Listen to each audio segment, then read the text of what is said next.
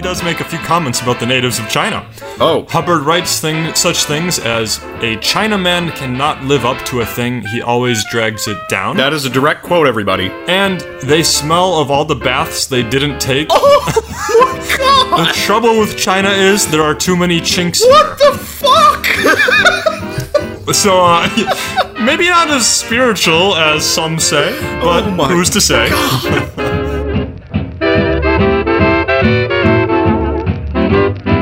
Welcome to We Talk About Dead People, a podcast where we pick two dead people and talk about their lives. I'm your host, Aaron C., and I'm here with my good friend and co host, James D. Say hi, James.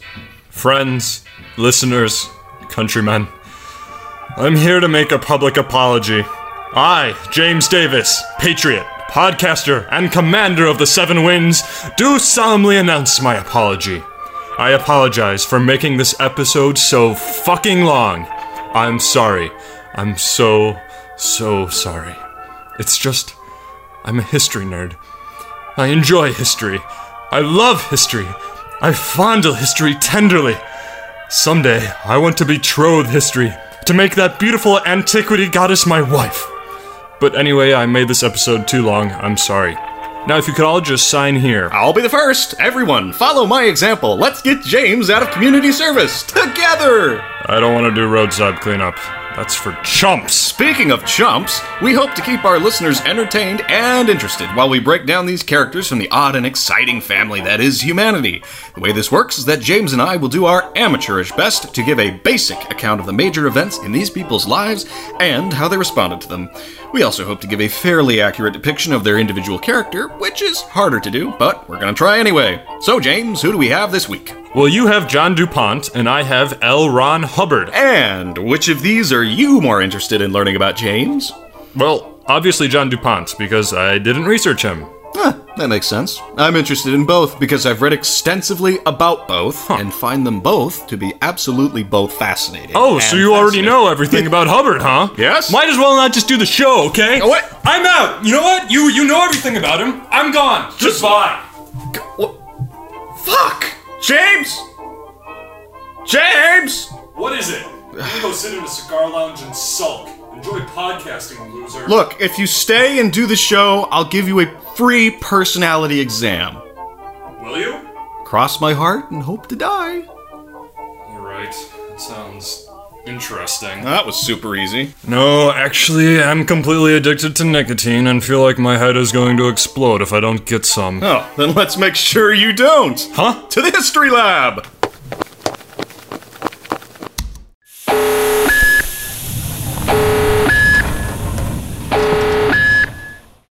Two men, one a well known churchman, and the other a sports enthusiast, both surrounded in controversy, both obscenely rich.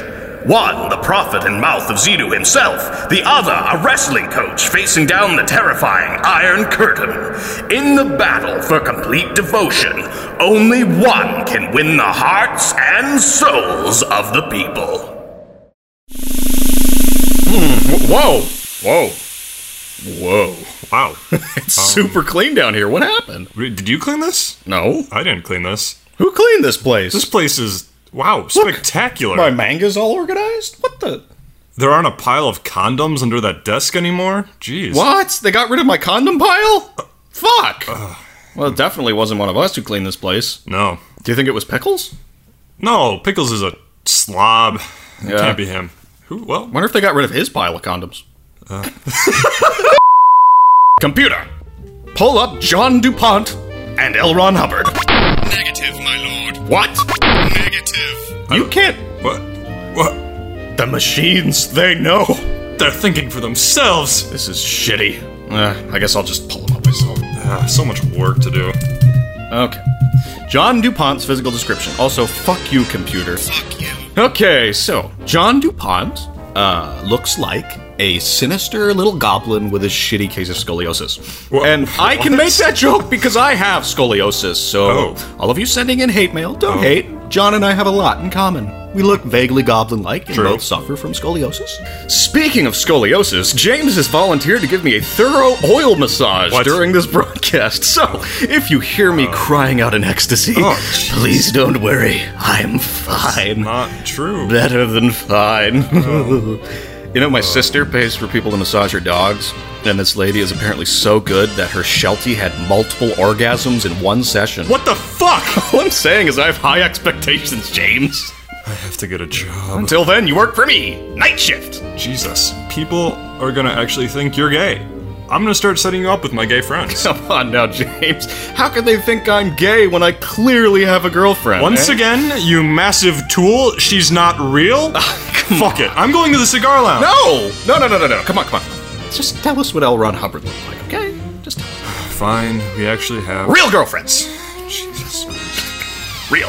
Oh, All natural. Ah, will you just end the fucking joke so I can talk? fine, fine. We actually have a description of Hubbard's appearance given by his friend John Parsons. Oh. Parsons said Hubbard is a gentleman. He has red hair, green eyes, is honest and intelligent, and we have become great friends. Oh. He moved in with me about two months ago, and although Betty and I are still friendly, she has transformed her sexual affection to Ron. Wait, transformed? although he has- Transferred. al- Transferred Oh, shit, her I'm sexual reading attention. she has transferred her sexual affection to Ron.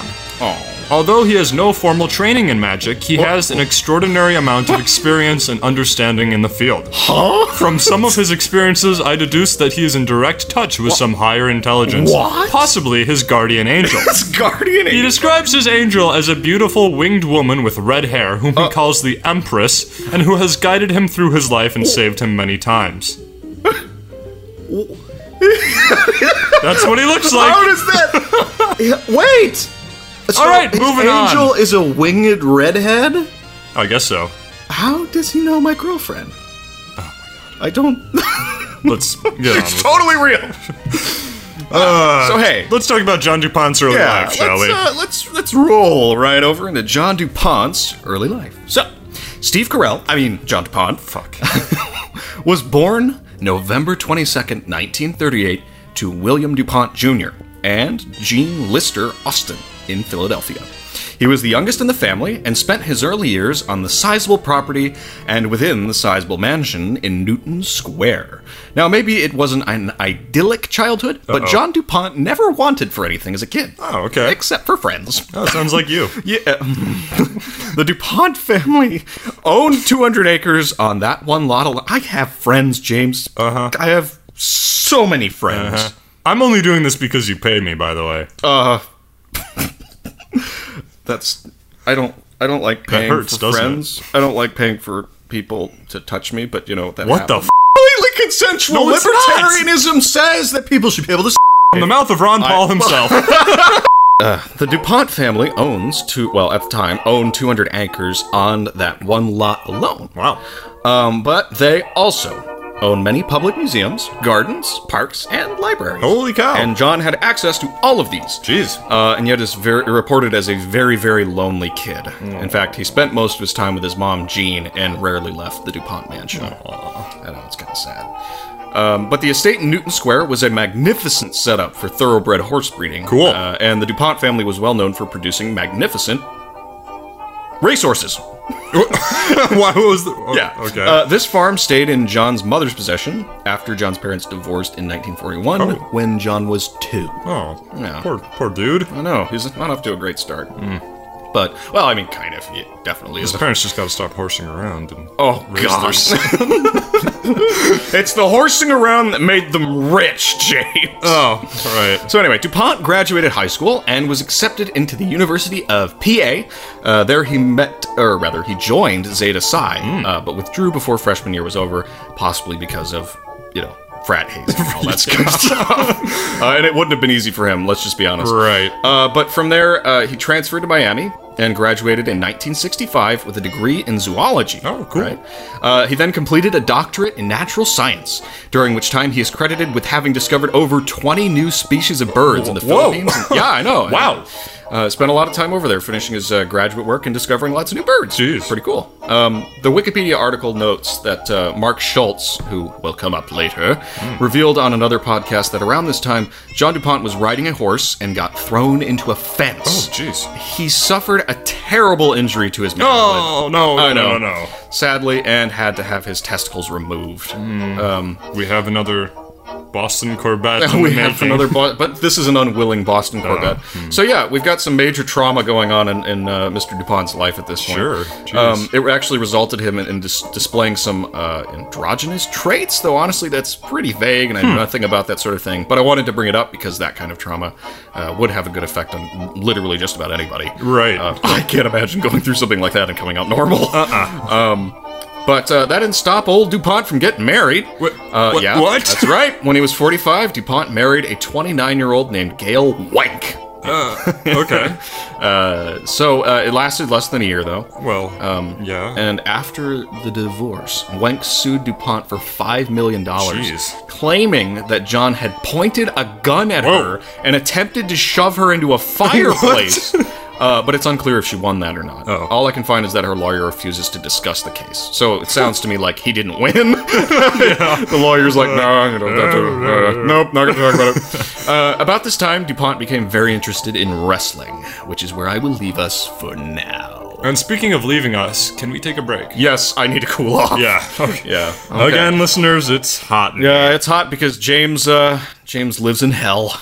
It is clean though. I will say that Yes, this place yes, it is is sparkling clean. Uh and did I just mention uh, you've moved down to the history lab now? You live in the history lab? Is that why it's so clean? Did Uh, you hire a maid? No, I moved down here when it was a You mess. didn't hire and then- Roberta, did you? She's not a real maid, you know. Yeah, I know. She's one of your prostitutes. Uh, prostitute is is a not the preferred nomenclature, James. Lady of the night. Whatever. Lady of Well, the night. I haven't seen her. I haven't cleaned this place, and I'm just gonna take a break. You know what? Yep, Cut let's this. go. Yep.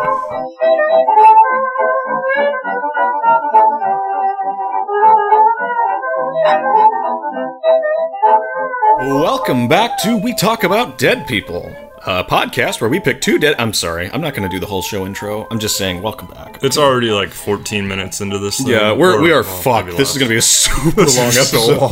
long. okay, well, uh, in order Uh. to save time, let's just jump right into L. Ron Hubbard's early life. Go, James. Okay, now before I begin, No. I have to make something clear. Okay. Uh, the story of Hubbard's life is kind of the story of two different people. Uh, what? Here's the thing.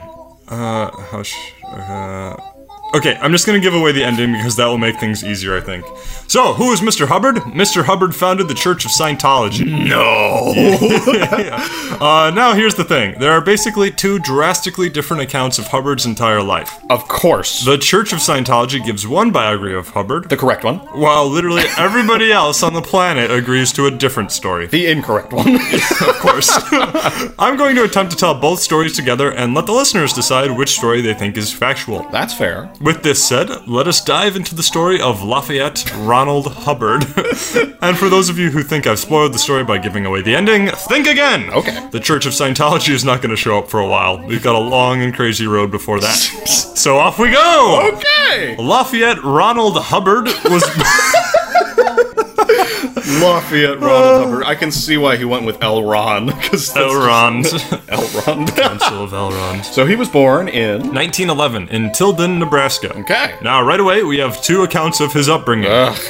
Scientology biographers say that Hubbard was a child prodigy and did such things as learn how to ride a horse before he could walk, could read and write by the age of four, and spent his days, quote, riding, breaking broncos, hunting coyote, and taking his first steps as an explorer. Uh, what? Wait, wait. Okay, so wait, wait, wait. So, he- and I know I'm just slowing this down, but seriously, riding a horse before he can walk, does that mean his parents just like put him on the horse and like the horse walked around while he like flailed, like lying on his back in the saddle? Oh, I man! guess. He could read and write by the age of four. What was he reading? I mean, is he He was reading- also hunting coyotes, Yeah, coyote. but that's not all. uh, He, uh, he also.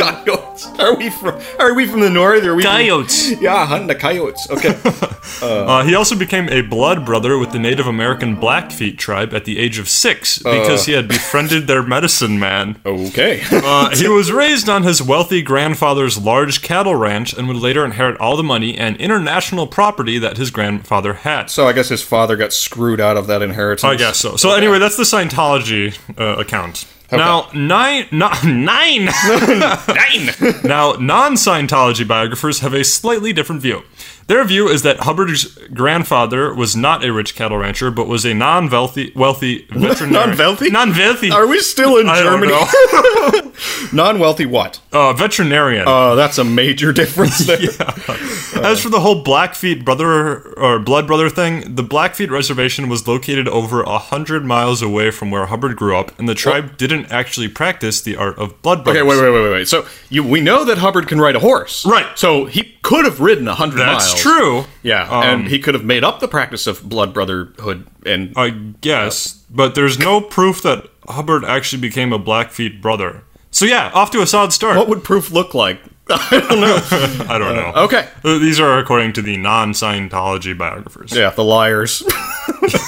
Jeez, we're gonna get sued hard- so hard. uh, so Hubbard's dad is in the U.S. Navy, and the family moves around on the West Coast to San Francisco and then Seattle, and then eventually to Washington D.C., which is, I guess, not on the West Coast. yes. I, I, I don't guess that. I know that. I thought, wait, I thought Washington was the West Coast. yes. Well, mm, I'm not gonna explain That's this. Uh, that's the state, isn't it? Yes. The state of Washington. What's the state of Washington D.C., James? It's a terrible state.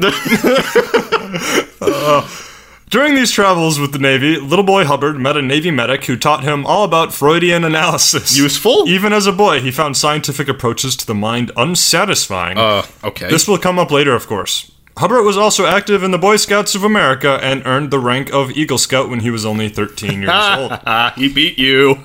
Yeah, I'm five years behind. Yeah. wait, so wait, that's true. He actually did become an think Eagle so. Scout at 13. I think so. That's cool. Yay for the BSA! Yeah! uh, then Hubbard's dad was posted in Bremerton, Washington, and so the family moved here, and Hubbard attended Queen Anne High School. Ah. Then in 1927, Hubbard's dad was stationed in Guam. Hubbard's mom went with her husband, but Hubbard was sent to live with his grandmother in St. Helena, Montana, in order to finish his schooling. Ah, okay. Then things changed. right? Uh, from 1927 to 1929, Hubbard traveled to Japan, China, the Philippines, and Guam. okay. Uh, and here we go with the two different accounts. Scientology historians describe this time in Hubbard's life as the following. His travels were funded by his wealthy grandfather, and Hubbard, Hubbard partook in these travels in order to examine Eastern philosophy and religion. Ah, He spent many months questioning Buddhist priests and ancient Chinese magicians, but was not content with their explanations about how the spiritual worked. here's the thing. I've heard. Okay. I've watched the documentary Going Clear, so obviously I'm an expert. But there's these there are these great clips in that documentary wh- about Hubbard, like with Hubbard himself talking about this stuff. Okay. and he's the most pompous bastard you can imagine. He's like, I traveled to to the Far East, and there I met with the highest magicians in Chinese culture, and I decided that they were all full of shit, and that I'm smarter than they are. So, haha, listen to me. yeah. Oh, well. So, what did Yeah. he do in Guam? Did he debunk their philosophy there? No, he volunteered and taught the natives of Guam. Oh. According to Scientology. Then he went to China, where he became a sailor for 14 months. then he returned to the United States and finished high school in Washington, D.C. I'm sorry, but you're just a sailor. Does that mean you just sail boats around? I don't know. uh, so, what did he actually do? Well, hmm, well, we don't know. don't make assumptions here, Aaron. Other biographers have an entirely different account of what Hubbard did in these years, and they use Hubbard's personal diary as evidence, or that's what they say. it could be wrong. evidence. According to his personal diary, Hubbard did travel to Asia, but he went with his mom on his way to meet with dad, who you'll remember was stationed with the Navy at Guam. Hubbard and his mom did stop at a few Chinese ports along the way, but, well, Hubbard was a bit less spiritual and a bit more racist during these stops in China and Japan. Hubbard disdained the poverty in Japan and China and referred to the inhabitants as lazy and ignorant gooks. Oh, like is yeah. that a quote? It's a qu- Yeah. something like that. Oh my god. Upon returning back to Montana, Hubbard got terrible grades and left school to go live with his, with his aunt and uncle in Seattle. This didn't work out too well, so he eventually was sent back to his parents in Guam. Wow. His mom started educating him herself in order to give Hubbard a chance to pass the United States Naval Academy's entrance exam. Wow. Okay, so this guy's been everywhere. Yeah, uh, This is crazy. So yeah, he's in Guam right now. But then Hubbard's family were moved and they landed in China for a little bit with several other Navy families. Okay. Then they went to Shanghai and then Hong Kong and then back to Guam. Can't get away from Guam. I guess not. uh, Scientology records records describe Hubbard's personal life during these travels in probably the best sentence ever written by mankind. Scientology says that Hubbard, quote, made his way deep into Manchuria's western hills and beyond to break bread with Mongolian bandits, share campfires with Shi- Siberian shamans, and befriend the last in line of magicians from the court of Kublai Khan. Which I really hope you did, because that sentence is just beautiful. that is so crazy. He sounds like a, a goddamn hero Marco Polo from or like something. a radio drama from the 40s. Yeah. Oh my gosh. But um, well, Hubbard's personal diary doesn't actually record any of these events. Oh, okay. But he does make a few comments about the natives of China. Oh. Hubbard writes thing, such things as a Chinaman cannot live up to a thing; he always drags it down. That is a direct quote, everybody. and they smell of all the baths they didn't take. Oh, the trouble with China is there are too many chinks. What the fuck? So, uh, maybe not as spiritual as some say, but Oh my who's to say? anyway, back in Guam, Hubbard failed the Naval Academy's entrance exam. Okay. Huge surprise. so, he was enrolled to a school in Virginia and then in Washington, D.C., where he successfully graduated from the Woodward Schools for Boys and then entered George Washington University in 1930. Wow. So, uh, that kind of wraps it up for Hubbard's early life. Uh, a few lies here and there, but just wait. Just wait. I don't. You know what? I'm gonna pretend that I don't know anything about Hubbard and just say, I bet it gets worse, doesn't it, James? It does. Okay, well, speaking of worse, let's move on over to John DuPont's adult life. Yeah, uh, let's do it. I don't know a single thing about this dude. Yeah, okay. So, John DuPont was a collector.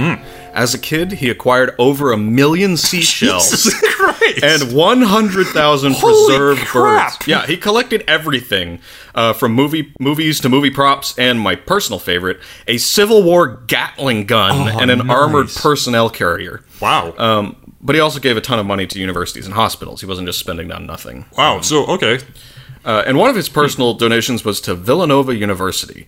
He wanted to pay for a wrestling team. Uh, and at first, this seemed like a good thing, uh, but it all came to a halt amidst allegations of sexual misconduct, Uh-oh. uh, misconduct on John's part. Yeah, apparently he tried to seduce a coach. Uh, But Yeah. he doesn't have testicles. yeah, it doesn't. He got married, man. It doesn't matter. You don't need him. You know, you don't need him. I saw The Imitation Game. You don't have to have sex to be married. jeez. it's a good movie, everybody. Go watch The Imitation Game. Uh, anyway, DuPont denied everything uh, and settled the matter outside of court, but the damage was already done. Oh dear. So obviously, that he wasn't going to start a wrestling team at Villanova, um, but Yeah. he did what any of us would do if we couldn't start a wrestling team at an official university. And what would we do? He started his own on his ranch and called it Team Foxcatcher. Okay. Kind of a neat name. Uh, it was a world-class training facility for both wrestlers and swimmers, Hmm. built for the goal of the defeating the Russians in the Olympics. Beat those commies. Now, there's actually an excellent documentary about this whole like, ordeal that I recommend highly. It's has some of the worst MIDI sounding music I've ever heard within the first five minutes, but Uh. it is so worth powering through. It's called Team Foxcatcher, and it's a Netflix doc. Really, check it out. There's nothing Okay. like seeing DuPont in action on video and hearing the story from the real people who were involved in this. Wow. So yeah, check it out. It's great. Anyway, Team Foxcatcher went into development shortly after John's mother died. They were incredibly close, so for the loss, John, you know, was absolutely shattered. uh, and it's around here that DuPont really started to show some cracks. Uh, while developing Team Foxcatcher and recruiting athletes from around the world, DuPont started cruising around the 200 acre estate with loaded firearms. ah. Okay. Uh, Yeah. Good sign. He would sometimes discharge said firearms through the windows of his moving car. okay. but uh, this was just the beginning. oh dear. DuPont managed to recruit a man named Dave Schultz and his younger brother Mark, who we mentioned earlier. Um, Dave was said to be one of the best, if not the best, wrestlers in the world. Well, he was said to be the best wrestler in the world. Uh, he was extremely kind hearted and an excellent coach, according to literally just about everyone. Wow. Um, he also seemed to go out of his way to try and understand and help DuPont deal with his problems. You know, What is it with the name Dave? Every Dave I've ever known has been so kind and helpful. Yeah. Shout out to all the Daves listening to us. Thank you, Dave's. We need more Daves. Uh, but anyway, so this Dave uh, even invited John over to dinner a lot just to spend have him spend time with his family and get out of his house. Um, he spent time with him outside of training and really seemed to genuinely care for the man. Um, unfortunately, it didn't seem to help matters. While Foxcatcher was operating um, to send wrestlers to the Olympics, John DuPont was hiring personal bodyguards. Oh, He was convinced for a while that his house was haunted. Uh, Okay. And was later convinced that the ghosts were actually just Dave Schultz clambering through the walls. I've used yeah. that same excuse. Yeah. So, guys, if you have any weird sounds in your h- hallways or your walls, just uh, just uh, It's a Dave. It's Dave. so uh, Du- Dupont actually hired some contractors to bust out the walls Oh. and take seismographs of the land to check for tunnels, Jeez. and they did it. Well, Which I mean, did they find anything? no, Oh. and that's the thing. It didn't help it m- a- at all. It just fed the delusion. Hmm. Um, but they took his money to feed his delusion. So. Wow. Uh, at one point, he drove a Lincoln sedan into a pond. oh. Yeah. Okay. He just drove it into the pond. well, those are pieces of shit. yeah, well, hey, no, this was a luxury car. Oh, yeah. So it was fished out, and the very next day he drove a rental car Hmm. into the same pond. Yeah. so he would approach people and tell them that the deer on the property were actually robots, oh. uh, and he would see things that simply weren't there. Wow. Uh, yeah. So one of the things that stuck out to me in the documentary was that he would often like walk up to people who were looking out of the fields and be like, "Do you see that out there?" And there wouldn't be anything there, and they'd look and they'd be like, "See what?" And he's like, "Right there. Do you see that?" And eventually they would be like, "Okay, I see it," and he would just walk away. oh. Yeah. So he would just make stuff up.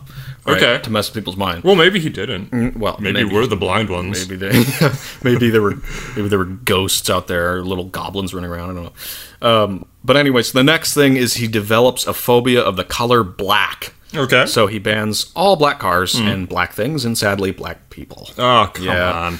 Uh, and at one point, uh, one of the wrestlers, who is a white guy, one of the ones left, Okay. uh, was lifting weights on the bench when suddenly uh, Dupont walks up to him with an assault rifle Oh. and tells him to get off the property. What? Yeah. So nobody did anything. Oh, good, good, So good. Hmm. they just tolerated this strange behavior because DuPont was giving them a place to live, funding their sport, uh, and providing them with world class training. Um, It Okay. may sound like a bad trade, but honestly, this was a livelihood for these people. They could pursue the sport without worrying about provisions, and I'm sure a lot of them felt really trapped. Yeah, for sure. Mm-hmm. So, uh, Anyway, it would be later revealed that DuPont believed that Dave Schultz was the head of an international conspiracy aiming to assassinate Ah. so, sadly, in the winter of 1996, John shot Dave Schultz outside of his home at the DuPont estate. Um, and he- Killed him? Yeah, he killed him. Ah. Uh, so then DuPont goes and hides in his mansion for two days while talking to the police on the phone. The police tried to get him to come out willfully, but he refused, so they shut off his heat. Um, and he went outside to fix his heater, and that's when the police captured him. Ah, the old heater ruse. yeah, works on me. Yeah. Not in here though. It's too hot. No. uh, now, there is some info saying that DuPont was under the influence of a drug called scopolamine, scopolamine which Okay. is a drug that, when taken improperly, can cause hallucinations, bad ones, nightmare-like hallucinations. Yeah. some of DuPont's family members blame DuPont's bodyguard uh, for getting him started on hard drugs, and they were convinced that John never would have committed the murder unless he was under the influence of some kind of drug. Okay. Yeah. Hmm. So that's the defense there. Um, but that's So- that's kind of enough about him. Yeah. We'll get back to him. Um, but I kind of want to take another break. yeah. Just get ready, audience. Yeah. Buckle in. Yeah. This is gonna take a long time. James wrote a fuck ton. Get ready. Ah, all right. All right, let's cut it. Mm, yeah, cut it. Cut.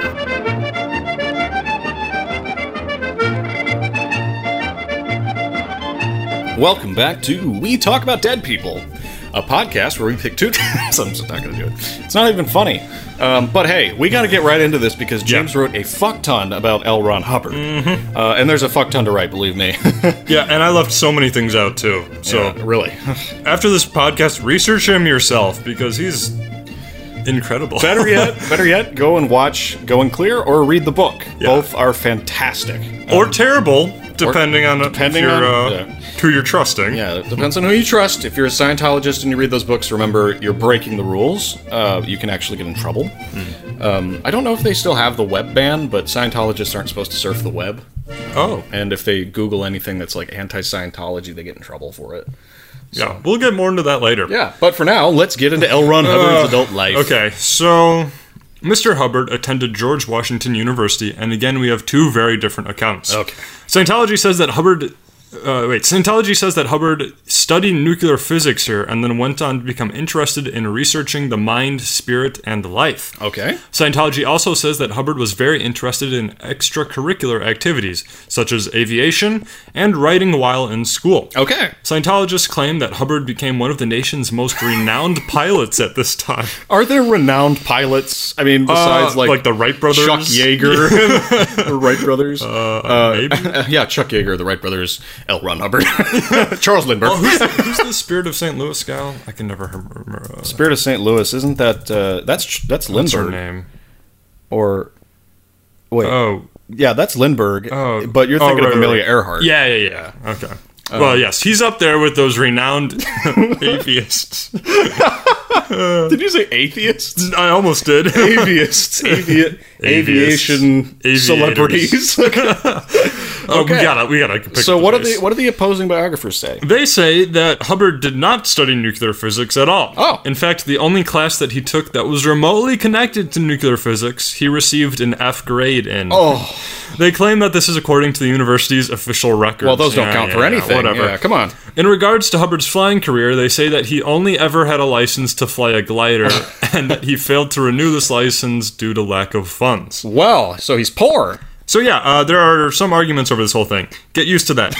Anyways, during Hubbard's last semester at school, he organized an expedition to the Caribbean for 50 young men and himself to go on. Oh, okay. The purpose.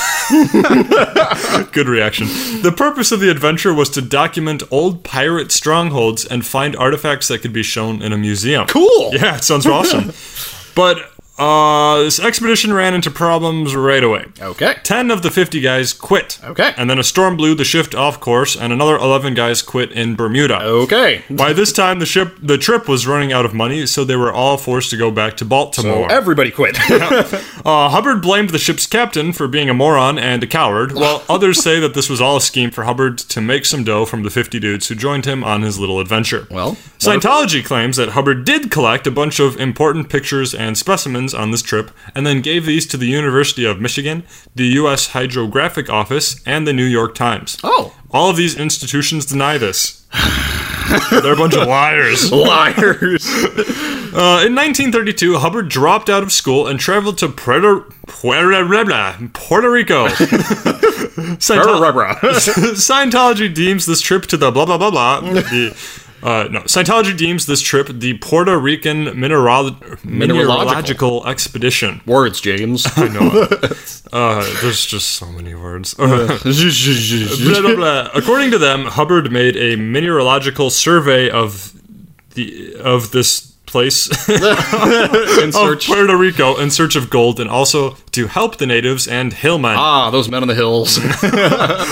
aptly named. Yeah. Reportedly, though, neither U- the United States Geological Survey nor the Puerto Rico Department of Natural Resources have any records of this expedition. oh, so we've got a bunch of conspirators who are guess so. deli- deliberately eliminating all of these things. Uh, Hmm. non Scientology biographers claim that Hubbard was sent to Puerto Rico after his father volunteered him for relief effort after the terrible 1932 San Cyprian. Ki- Cyprian? Cyprian? don't Cyprian know. hurricane. And then spent much of his time searching for gold. what is this, like the 16th century? I don't know. Well, here we go. According to these biographers, Hubbard said in his own words, harboring the thought that the conquistadors might have left some coal- gold behind, I determined to find it. Gold prospecting in the wake of the conquistadors on the hunting grounds of the pirates in the islands which still reek of Columbus is romantic, and I do not begrudge the sweat which splashed in muddy rivers and the bits of khaki which have probably blown away from the thorn bushes long ago. Okay, so I have an objection to this. the conquistadors went there to find gold, not to bring gold. yeah. El Dorado. So, Uh, continuing the quote. yes. After a half year or more of intensive search, after wearing my palms thin, wielding a sample pack, after assaying a few hundred sacks of ore, I came back a failure. Oh. Don't worry, he won't be a failure for long. Well, According to Scientology, He he, will was never never, be a a failure. in the 1930s, Hubbard became a well-known writer for pulp fiction magazines. Ah. Scientologists make the claim that Hubbard was a superb and well-known writer even before leaving college. Okay. They also say that he made a ton of money from the writing and made a living this way for some time. They also say that he was called to Hollywood to work on film scripts for several movies. Uh. okay. Other biographers state that although Hubbard published many stories, he didn't make nearly as much money as Scientology claims and also does not appear in the credits of most of the movies Scientologists claim he was part of. And who would? I mean, he probably wrote The Angry Red Planets. Watch it, everybody. It's the best movie ever made. Available on YouTube. then, well, he may have met a woman named Margaret Grubb, married her, and then had two kids with her. Oh. I say may have. Okay. Scientology and later Hubbard himself deny that Oh. this marriage ever took place, and her name does not appear in any Scientology biography, biographies of Hubbard. oh. well, But, Okay. well, uh, other biographers claim that Hubbard married Margaret in 1933 and they had two kids. Oh. One of these kids, reportedly, was Lafayette Ronald Hubbard Jr., who was nicknamed His Nibs, Oh. which is possibly the worst nickname ever. Ew. Ew. Ew. I don't want to think about his nibs. No thanks. This kid later changed his name to Ronald DeWolf, Uh. which is certainly an improvement. And he pretty much called his dad in Scientology a load of crap for his entire life. Ah, I remember this guy. Yeah. Yeah. Uh, anyway, back to Hubbard. In 1938, Hubbard wrote a super important manuscript, and he called it Excalibur. Oh. Uh, Scientologists claim that this manuscript outlines humanity's principles for existence. Uh, and it's called Excalibur? yes, uh, like the sword. Okay. Cool. According to them, Hubbard had the epiphany for this book when he died Oh. for eight minutes during a medical operation. Upon returning to life, he knew he had to write this book. And name it Excalibur. yeah. yeah. Anyway, Hubbard then later called Arthur Burks, the president of the American Fiction Guild, and joyfully exclaimed that, I want to see you right away! I've written THE book!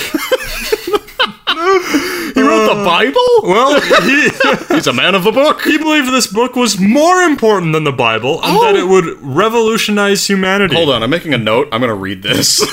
Well, okay, uh, what? we don't have it. What? Actually, okay, here's the thing. He reportedly called several publishing companies to try and get the book published, but they all turned him down. So it was never published, and we don't really know what it says. Damn. Hmm. At least from what I could find. Scientologists claimed, though, that it formed the foundation for later thi- Scientology thought, and they also marketed alleged copies of it in the 1950s uh, for $1,500 apiece, which is like $30,000. today. Whoa. Scientologists also claimed that four of the 15 first people who read the book either went insane or committed suicide. Bad, huh? the whole issue was like super secretive. Oh, my. Anyway, back to Hubbard. In 1940, he joined the Explorers Club and took control of the organization, organization's trip to Alaska and British Columbia. Okay. The purpose of this trip was to investigate certain radio methods or something, something like that. Okay. Anyway, uh, Hubbard was given full control of the trip, and w- he and his wife, or not his wife, according to Scientologists, got on the boat with some other people and left. Scientologists claim that on this trip, Hubbard mapped a bunch of coastal islands and lands along Canada and Alaska, recharted the treacherous Inside Passage, did a study on the indigenous peoples there, braved 50, 70 mile per hour winds, made it all the way to the Aleutian Islands, and um, roped a grizzly bear. that should be at the top of the list. Oh yeah. Like every s- effigy of Hu- Hubbard, it should always have him like with a grizzly bear on a leash, or riding it. Better yet, yeah. having coffee with a grizzly bear. Did he meet it on Sarah Tinder? Palin. uh, others say that the trip was a monumental failure. Oh, but they're all liars. Right. Uh, these people report that the ship's engine broke down only two days after leaving. The whole party got stranded in Alaska for several weeks while trailing to, trying to raise money to fix the engine, and only then returned home having failed their initial objectives. Oh. Cool story, either way, I suppose. Even though I, I prefer the grizzly bar. I, I prefer the grizzly Oh, bear. yeah. Then World War II. Uh, Oh, began. you just kind of said grizzly bar. I did. We should name our tavern the grizzly. Oh bar. my god, Oh. you're a brilliant man. I know Grizzly Bar, the Grizzly Bar. the grizzly bar. Hmm. Come here and get grizzled. uh, then World War II begins. And yes, you know what's coming. Mm. Oh. Two completely different accounts of what Hubbard did during the war. We'll start with what the non-biographers said he did. Okay. I mean the uh, the, Scientologists. The Scientologists. Got it. So these guys claim that Hubbard joined the U.S. Naval Reserve in 1941. Oh wait, no, no, no. I'm sorry. These are the non-Scientologists. Oh, okay, okay. So they claimed that he joined the U.S. Naval Reserve in 1941, had a substandard military career, was never injured, only earned about four medals, spent almost all of his time in the continental United States training or doing administrative work, only briefly commanded a patrol ship off the coasts of Oregon and California, and accidentally bombed Mexico. Uh, what? Uh, Yeah, one time he ordered his ship to fire on Mexican land because he thought it was uninhabited American land. oh, okay. So we'll just bomb America. It wasn't. Okay. It was Mexican land, and the Mexican government got really mad. then he was transferred to inactive duty in 1946 because he was basically a giant buffoon. so he starts uh, international inis- incident and then gets uh, transferred to inactive duty. Yeah. Yeah. Okay. according to the non Scientologists. Okay. But as you can expect, the Church of Scientology has a completely different account of Hubbard's involvement with the war. Is it better? Uh, slightly. Oh, yeah. okay. Actually, Does he completely. bomb Mexico in it? no. Uh, Oh. Scientologists claim that Hubbard was a huge war hero, Oh. received like 21 medals, fought in all five theaters of the war, and then was severely wounded, crippled, and blinded Oh. Whoa. Oh. in combat. Whoa. Uh, he then healed himself in a military hospital in only two days by using what he knew about mankind and spirituality. So he's a wizard. I guess. Nice. Uh, Hubbard also claimed that he saw combat quite a bit, including one time when he sailed his ship directly into a Japanese port. Uh. he removed his ship's American flag, and the Japanese didn't realize it was an American ship. Oh, that's such bullshit. The ships look completely I different. know.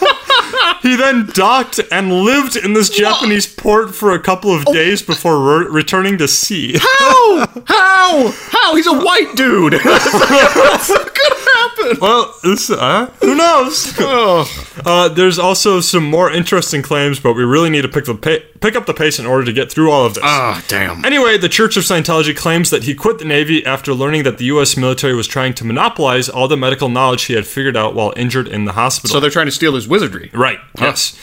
Uh, oh, they also claim that his later life problems of bad eyesi- eyesight and a crippled back were because he had been shot several times in the back and also had a bomb go off in his face, causing his eyesight to diminish. He must have been a pretty good distance away from that bomb. so Oh, not, yeah, I Not really guess in so. his face. Biographers who don't follow the Scientologist account say he was put into the military hospital because of an ulcer and not because he had seen any combat or sustained any injuries from battle. Oh. An ulcer. Oh, Poor Hubbard. Poor Hubbard. Interestingly enough, in 1990, the Church of Scientology released Hubbard's official military career documents in the Los Angeles Times. But, well, uh, federal archivists claim that this document is obviously a forgery, so who knows? Liars. Liars. Uh, we still have a while left before we get to Scientology, Okay. so hang on. All right, I'm gripping the desk. Anyway, eh, you are. anyway, after the war, Hubbard ran into some hardships. not hitting that hard ships during the war, but just regular old hard ships. Uh, yeah. Problems. okay. He described this time with his own words, quote, was abandoned by my family and friends as a supposedly hopeless cripple and a probable burden upon them for the rest of my days. Wow, that was actually a really good Hubbard impression. Oh, thank you. Uh, Hubbard's sister, though, has a different account. She says that Hubbard's wife, or not wife, Oh, according yes, to- not wife. uh, his wife, simply refused to move from Washington to California, where Hubbard was staying. Thus, their marriage began to fall apart. He was also cheating on her, but we'll get Oh, into that yeah, later. classic. or not cheating on her, depending. not cheating. I couldn't cheat on a not wife. Come on. Right, of course. Uh, yeah, the Scientologists don't believe they were ever married, so maybe Hubbard's account was right. Okay. Then Hubbard begins living with a guy named John Parsons. All right. Oh, John Parsons from the beginning. Yes, Got it. uh, I quoted him in the beginning. Yes. At this time, John Pars- Parsons was a leading rocket propulsion researcher at the California Institute of Technology. Wow, Caltech. Sounds like a good friend for Hubbard to have, right? Yeah, you know, I already know the story, so you're not going to surprise me.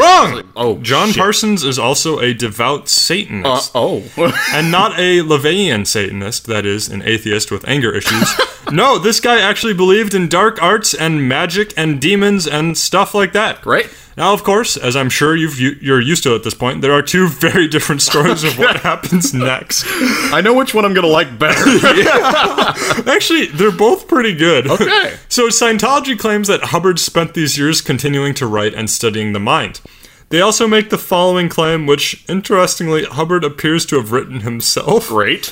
Uh, and this is the claim Hubbard broke up black magic in America. Oh, I hate breakups. No fun. L. Ron Hubbard was still an officer of the U.S. Navy because he was well known as a writer and a philosopher and had friends amongst the physicists. He was sent to handle the situation. He went to live at the house and investigated the black magic rites and the general general situation and found them very bad. oh, An actual quote.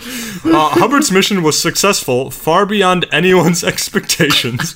The house was torn down, Hubbard rescued a girl they were using, and the black magic group was dispersed and destroyed and has never been recovered. Oh, good, right? So he destroyed black magic in America. Wow. According to non This guy's amazing. According to Scientologists, yeah. Yeah. Pretty commendable. Uh, except, well, there's a completely different account. Yay! That's really different. Non Scientologists generally agree that Hubbard quickly became a member of the occult.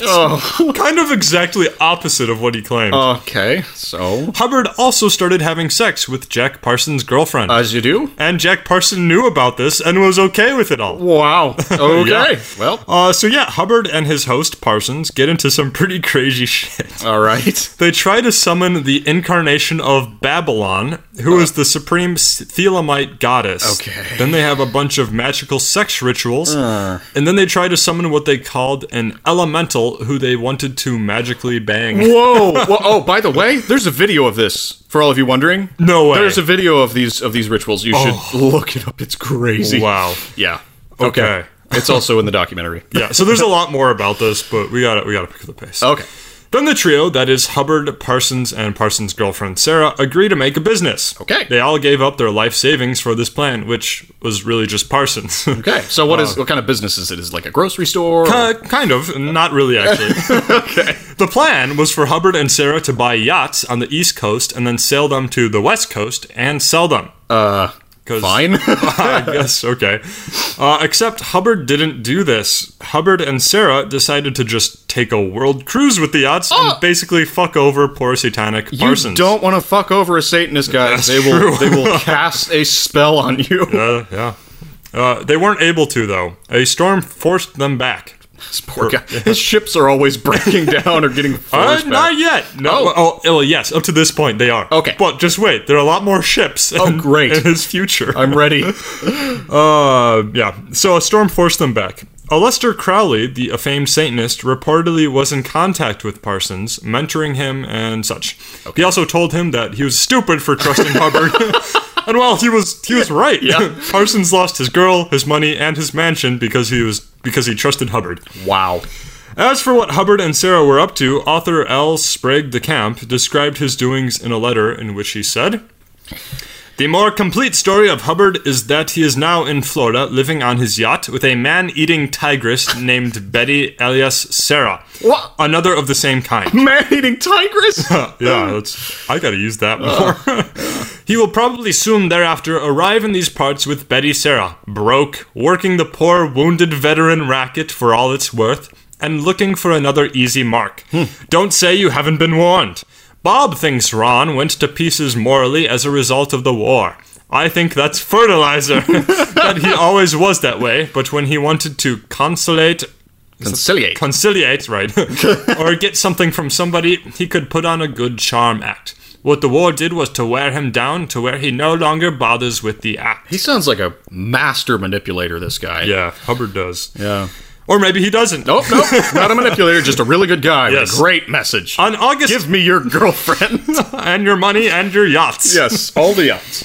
On August 10th, 1946, Hubbard married Sarah. Married Sarah. Ah, so now he's a Can't polygamist? talk. I'm just talking too much. Ah, I wrote too much. He marries Sarah.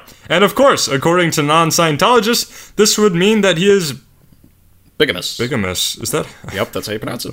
I'm so tired. It's not Yeah, by bigamist. I knew it was bigamous. What am I saying? Uh, of course, yes, he's still married to Margaret Grubb. Scientologists, of course, though, deny he was ever married to Grubb. So he, so his marriage to Sarah was his first marriage. Confused yet? Uh, okay. Oh, Just wait. We're not even into the birth of Scientology. Mm. I forgot he invented Scientology too. Uh, Anyway, for the next few years, he and Sarah move around the country writing and shit. Hmm. Scientologists say he made a lot of money from writing. Uh-huh. Non Scientologists say he was a poor bastard. Do you notice the pattern here? Yep. Uh, then in 1949, Hubbard claimed that he was writing a breakthrough book on psychology. He tried to get a bunch of professional research organizations to give him research money. Did they? None did. Oh, So he went to his editor, John Campbell, for money, and it worked. Wow, Because so- Campbell had always been interested in psychoanalysis and stuff like that. so we need to trust this bigamous, crazy yes. veteran who w- was in the, this hospital for an ulcer and not gunshot wounds, and Right. also bombed Mexico. He bombed Mexico. Yes. Uh, so Hubbard begins writing this book, which focused on Dianetics. I'm just going to read Wikipedia's brief description of Dianetics because I'm sick and tired of writing about Hubbard, and I just want it all to end. Kill me, Aaron! okay, for God's sake, Jesus! You don't have to ask me twice. Tell us about Dianetics, James. So this is what Wikipedia says. The basic principle of Dianetics was that the brain recorded every experience and event in a person's life, even when unconscious. Bad or painful experiences were stored a- as what he called engrams in a reactive mind. Oh. These could be triggered later in life, causing emotional and physical problems. By carrying out a process he called auditing, a person could be regressed through his engrams, engrams to re-experience past experiences. Okay. This enabled engrams to be cleared. Ah. The subject, who would now be in a state of clear, would have a perfectly functioning mind within an improved IQ and photographic memory. nice. Yeah. The clear would be cured of physical ailments ranging from poor eyesight to the common cold, which Hubbard asserted were purely psychosomatic. But obviously, it doesn't work for like being fat because Right. L. Ron Hubbard is kind of fat. we'll get to that Little bit later. dirty. Anyway, so in 1950, Hubbard gives up his job as a freelance writer and begins telling the world about the glory of Dianetics. He gave an estimated 4,000 lectures on Holy it, shit. wrote some books about it, and thought it was just the shit. yeah. In Hubbard's own words, it was the hidden source of all psychosomatic ills and human aberration, and also a milestone for man compa- comparable to his discovery of fire and superior to his invention of the wheel and the arch. Oh man, that's a that's a that's not a big claim at all. Not at all. Ah, cool stuff. anyway, a lot of people listened to him. Of course. But medical, scientific, and the press all thought he was crazy or a scammer. Oh. But still, people listened. And paid. oh? Paid a lot. It wasn't cheap. Oh. According to non Scientological. Sci- uh, I can't- Scientological. This is going on. Are you drunk again? Uh, probably. Nobody paid for this episode for you to be drunk. Uh, uh, I'm just trying to forget my past.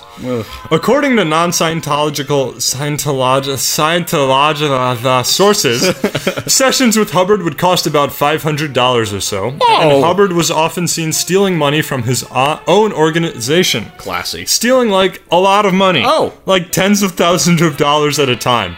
Oh, So this goes on for a while, but then people start having doubts about his whole Dianetics thing. Oh. Fewer people give Hubbard money. Fewer people come. Plus, this organization that Hubbard has created was collapsing. It was very decentralized, so competitors and branch off Dianetic leaders were popping up everywhere. ah, the great schism. Uh, meanwhile, according to some sources, Hubbard's wife Sarah started hanging out. Second wife. second wife, first wife, who knows, started hanging out with a different guy involved with the Dianetics movement. Oh no. Hubbard wrote to the FBI and said Sarah and her lover were commies. the FBI didn't take him too seriously, well, that's surprising. but Sarah and Hubbard soon divorced.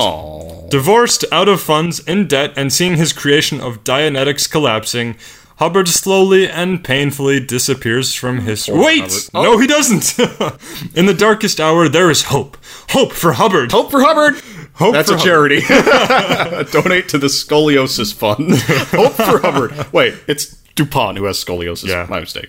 Anyway, millionaire Don Purcell becomes interested in Dianetics and agrees to pay for a new foundation for Hubbard in Wichita, Kansas. But then the whole thing runs out of money, and Hubbard blames Purcell for being bribed to ruin him. Uh, so Hubbard goes and starts what he called the Hubbard College, Okay. where he promo- promoted his new idea of science of certainty, oh. also called Scientology. Oh, here it is, everybody. He also married an 18 year old staff member of his college. uh, so, Hubbard's new discovery of Scientology came from new research of his. Uh, can we take a break? Yeah. I can't read. Let's take a quick break then. oh, I need water yeah. or vodka. Let's come back.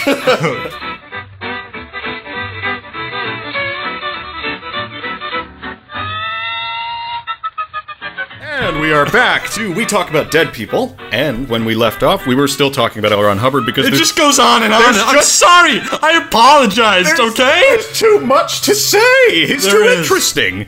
Okay. So, okay, wait, wait, wait. So, he just invented Scientology. He got married to a teenager. Yep. Uh, and then. Uh, Okay. Right. Okay, so here he is, and he's teaching about Scientology. Okay. And he teaches that man is a primarily spiritual being. Okay. So here's the history of us, according to Hubbard. Yes. We are all Thetans. Okay. Thetans are immortal and omniscient beings. The Thetans, though, billions of years ago, created the material world and thus forgot their spiritual selves. Humans are leftover Thetans, so Scientology aims to restore humans to their spiritual Thetan self. Non Scientologists believe this is all a scam and created by Hubbard because his original idea of Dianetics had lost popularity. I'm sorry, but this is not that original of an idea. I mean, don't. Sounds a lot like Mormonism. I was well. I was going to say it sounds a lot like basically every religion where you have an immortal soul, Right. Oh, Where it's like there was the fall of man and Christianity and that that's sort of true, thing. So I, I don't know. It sounds good. Sounds like a ripoff. I don't know. I don't know. What are you going to do? What are you going to do, Hubbard? Mm. Who knows? I don't know. I think, yeah. Well, who knows? So Uh, he began feverishly preaching about Scientology. does this mean he was sweating a lot when he was? I'm sweating a lot. I'm sweating It's so much hot right now. in here. God damn it! Uh, a lot of people became interested. He wrote a bunch of books and then created an organization for the whole thing. This time, the organization was very centralized so that he could have complete control over. it. Learning from his mistakes. Yes. He also invented a device known as the E meter. Ah. Which is a machine that can help people learn about or measure their spiritual self or something like that. Their E There have been a lot, yeah. There have been quite a lot of lawsuits over the E meter. does not surprise me. The Church of Scientology now gives out disclaimers that the machine doesn't actually do anything except encourage people to be more spiritual. uh, really? I guess, yeah. Wow. Anyways, so this whole thing is growing, and then Hubbard gets a PhD given to him by the unaccredited Sequoia University. Uh, just given a PhD Yes. by an unaccredited Yep. university. Okay. the British government looked into this, I guess, and basically called out the university for just giving away diplomas. Okay. That's kind of like every university, except they take your money and your will to live at Yes. Uh, the same time. That's Anyways. America, everybody. Anyways, then Hubbard decides that Scientology should be turned into a religion. Smart. Of course, a lot of people mistrusted this whole thing and sued Hubbard and his group and criticized him in newspapers, etc. okay. So Hubbard created a part of his organization that simply focused on suing or criticizing people back. Wow. This is only according to some sources, though. okay. Maybe it doesn't exist. Probably not. Definitely. But not. what what does exist is Hubbard's wealth. He makes a lot of money. Ah. By 1957, he was making what is equivalent in today's cash to almost two million dollars a year. I want you all to know I'm starting a religion. It's called Scientology 2. Uh, I'm going to make. I'm in. yeah. Uh, James is in, everybody. If James is doing it, you should do it too, right? He's smarter than all of us. Instead of an E meter, it should be a different alphabet. uh, it should be. the F meter. The F meter. The fuck meter. God, what are you like twelve? it's F, so it's gotta be the word fuck. That's all it took. when I was Uh, yeah. twelve to make me laugh, somebody just says fuck, and I'm like, ah. so true. Actually, though, Anyway, by the 1960s, his organization had thousands of followers, but started to receive a ton of lashback and criticism. Hubbard blames an international conspiracy to shut him down, which, well, maybe he was right. Uh. yeah, I bet, I bet it was real. Uh, the Church of Scientology describes this period as a time in which the U.S. government carried out vicious, covert international attacks on Hubbard and his followers. Don't worry though, they also say that all of which were proven false and baseless All of them. these attacks anyway. Anyway, there's a lot of there's a lot more to this. Go and research it all for yourself. It's all crazy. I'm just shortening everything because I'm tired of talking about fucking Hubbard. Oh, you fucked him? God damn it, he's dead, man. The F meter.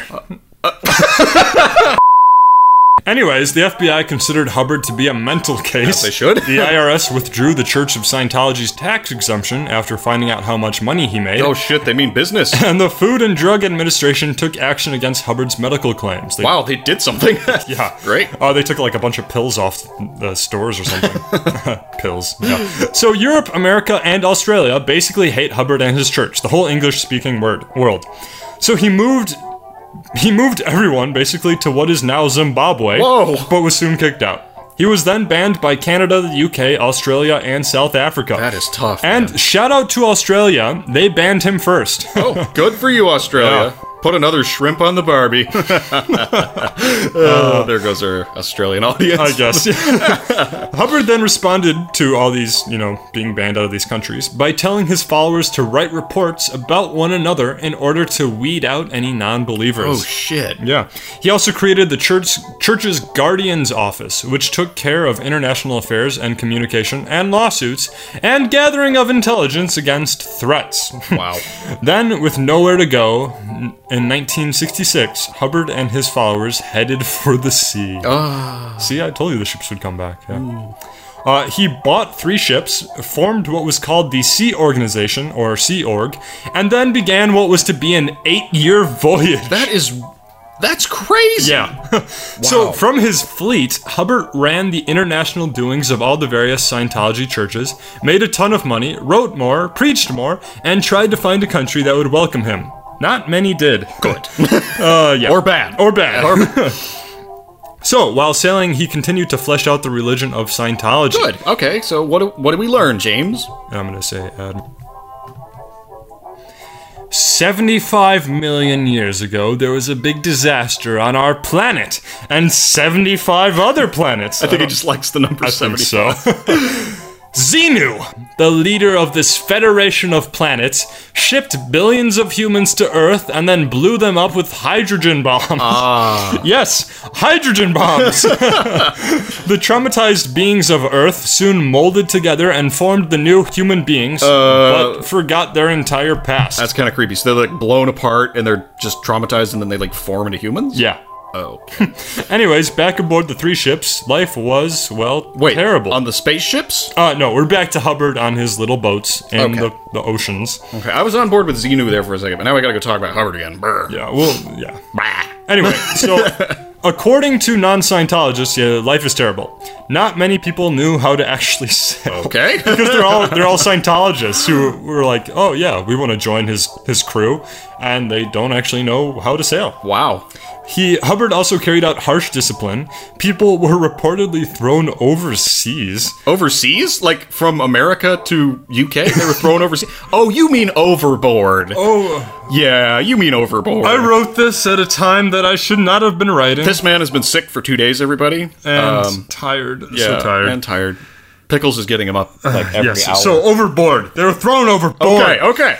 Uh, and more disturbingly, according to non Scientologists, he also created the Commodore's Messenger Organization, which was essentially just a bunch of little girls in hot pants and halter tops running errands and performing tasks for him. Ew. Ah. So this goes on for eight years. Meanwhile, the Church of Scientology is continuing to get a lot of hate from pretty much everybody. Hubbard himself isn't doing too splendid.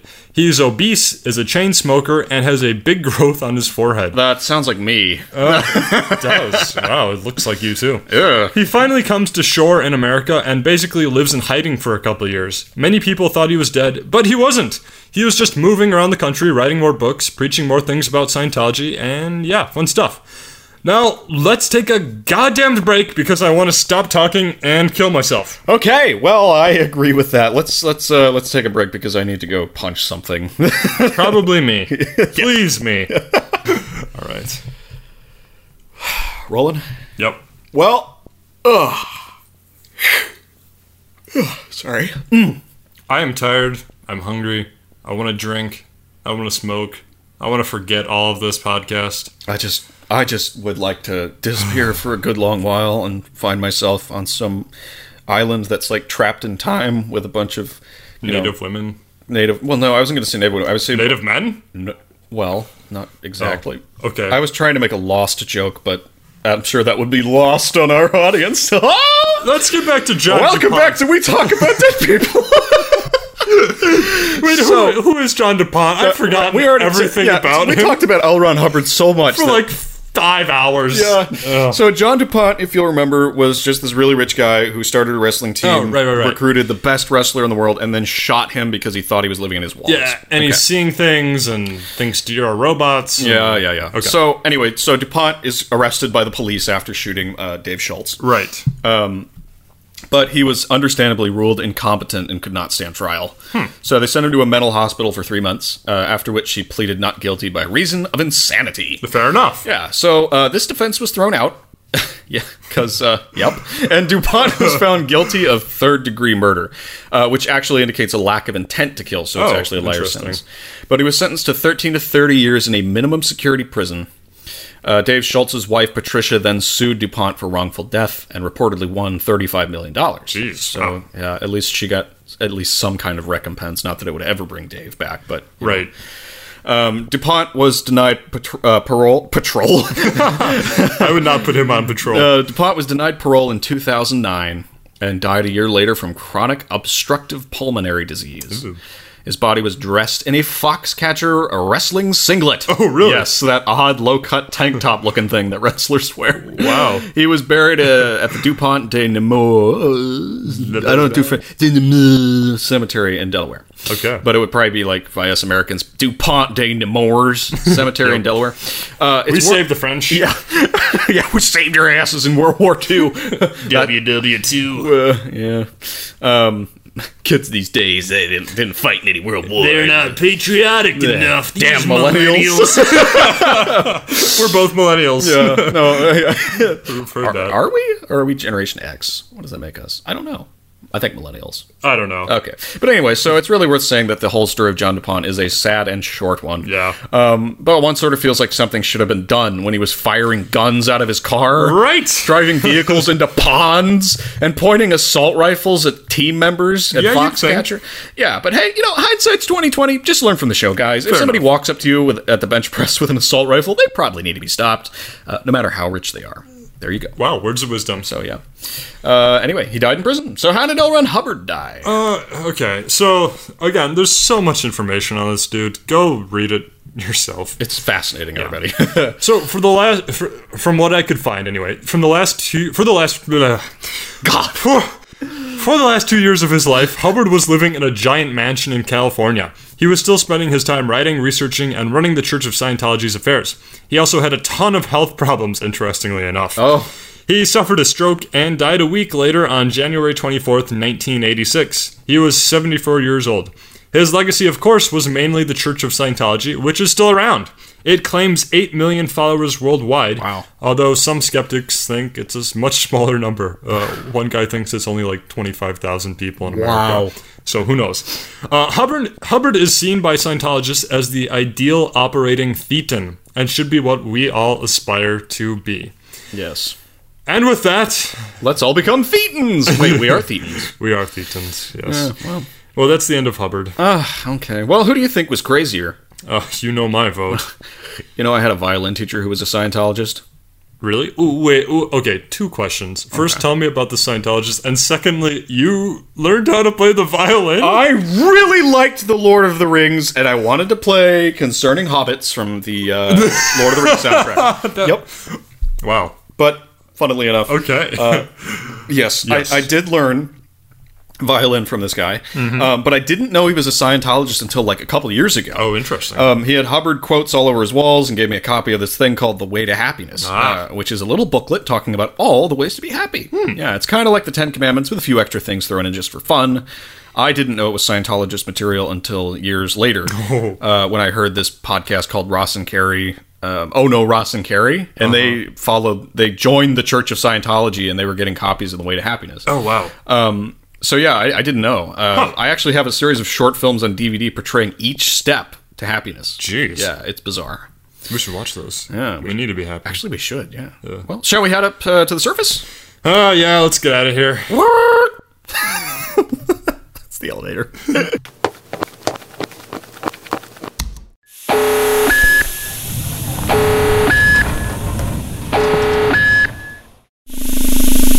what the ass are you going to do with the rest of your day, James? Play the guitar in the moonlight. Sounds like a plan. What kind of guitar do you play anyway? Acoustic, electric, Spanish? Eh?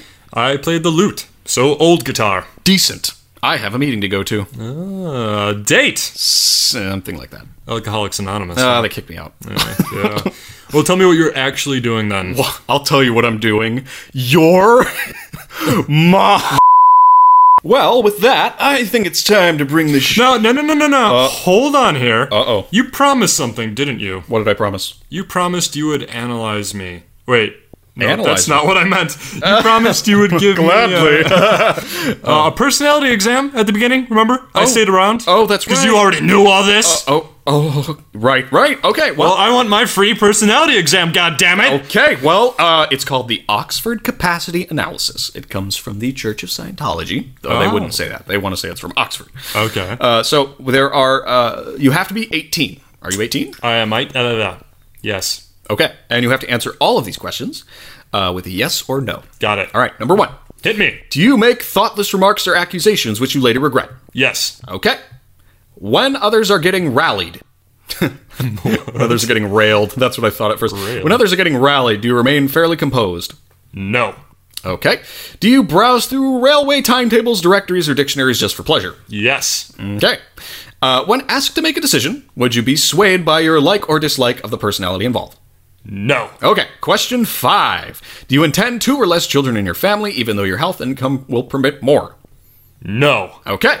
And six. Do you get occasional twitches of your muscles when there's no logical reason for it? Every goddamn day. Okay. And seven. Number 77. Uh, When Do you does it- greet people effusively? No, I don't. okay. Number 78. Oh, Do you often ponder on previous misfortunes? Uh, yeah. 79. Are you sometimes considered forceful in your actions or opinions? Yes. Okay. 80. Do you accept criticism easily and without resentment? Yes. 153. Oh, Do you work in spurts, being relatively inactive and then furiously active for a day or two? I don't work at all. 154. Does the number of uncompleted jobs you have on hand bother you? No. Uh, it does. If I knew this was what it was, I wouldn't have wanted it. Well, you're going to want it when you get your results back. The only thing is you have to go to a Church of Scientology to get your You results. s- fucking 198. moron! Do you Scamming me into this. Or are they almost there, James? gonna- 198. Do you do much grumbling about conditions you have to face in life? Hmm? Do you? Of course not. Oh, not at all. Not at all. 199. Do you tend to hide your feelings? Yes. Ah. And 200. Do you have many warm friends? Warm? Warm friends? Like in the Caribbean. Uh, Because it's warm. well, we're. Uh, I don't have many friends. Uh, yes. Yes, I do. And that's it. So, what are the results? Uh. oh, wait, I have to go. You have to go to the Church of Scientology to find out. Yeah. Yeah. Did you know that there are right and wrong questions? Or answers on those, to those questions? No. What do you mean? L. Ron Hubbard wrote an answer key. If you answer yes or no to certain things, and it's not when he wrote, you get a lower score. So does this decide like how clear I am, how much Yes. of a therm, how much, how much of a termite I am, Yeah, or how much whatever of a, those a were. thetan- how much of a fuck up you are is what it determines. Right. Okay. All right. So there you go. But I would say you did fine just Oh. by glancing through the answers. Yeah, you did fine. Uh, All right. Well, with that, I think it's time to bring the show to an end for today. Please. Feel free to send all your hate mail to we talk about dead people podcast at gmail.com. We will read all of it and not along. If you hate us, you're probably right. If you like us, though, please consider funding the show by becoming a patron on patreon.com. That's patreon.com slash we talk about dead people. Even as little a dollar, as much as it costs to rent a bee for an hour. What? Helps tremendously. and with that all being said, it's really probably time to let L. Ron Hubbard himself play you out.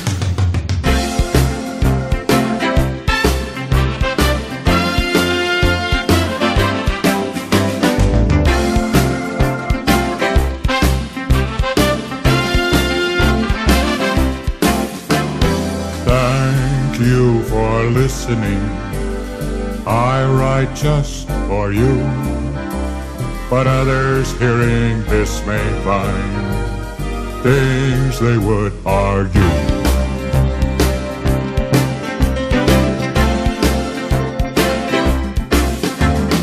do not sing what I believe. I only give them fact. If they believe quite otherwise, it still will have impact.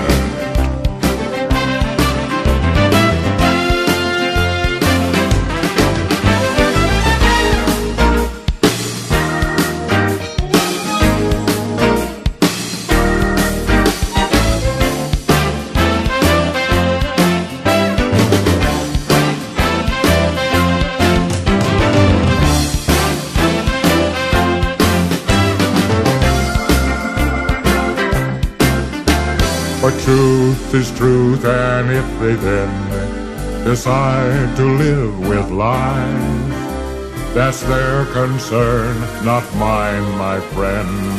They're free to fantasize.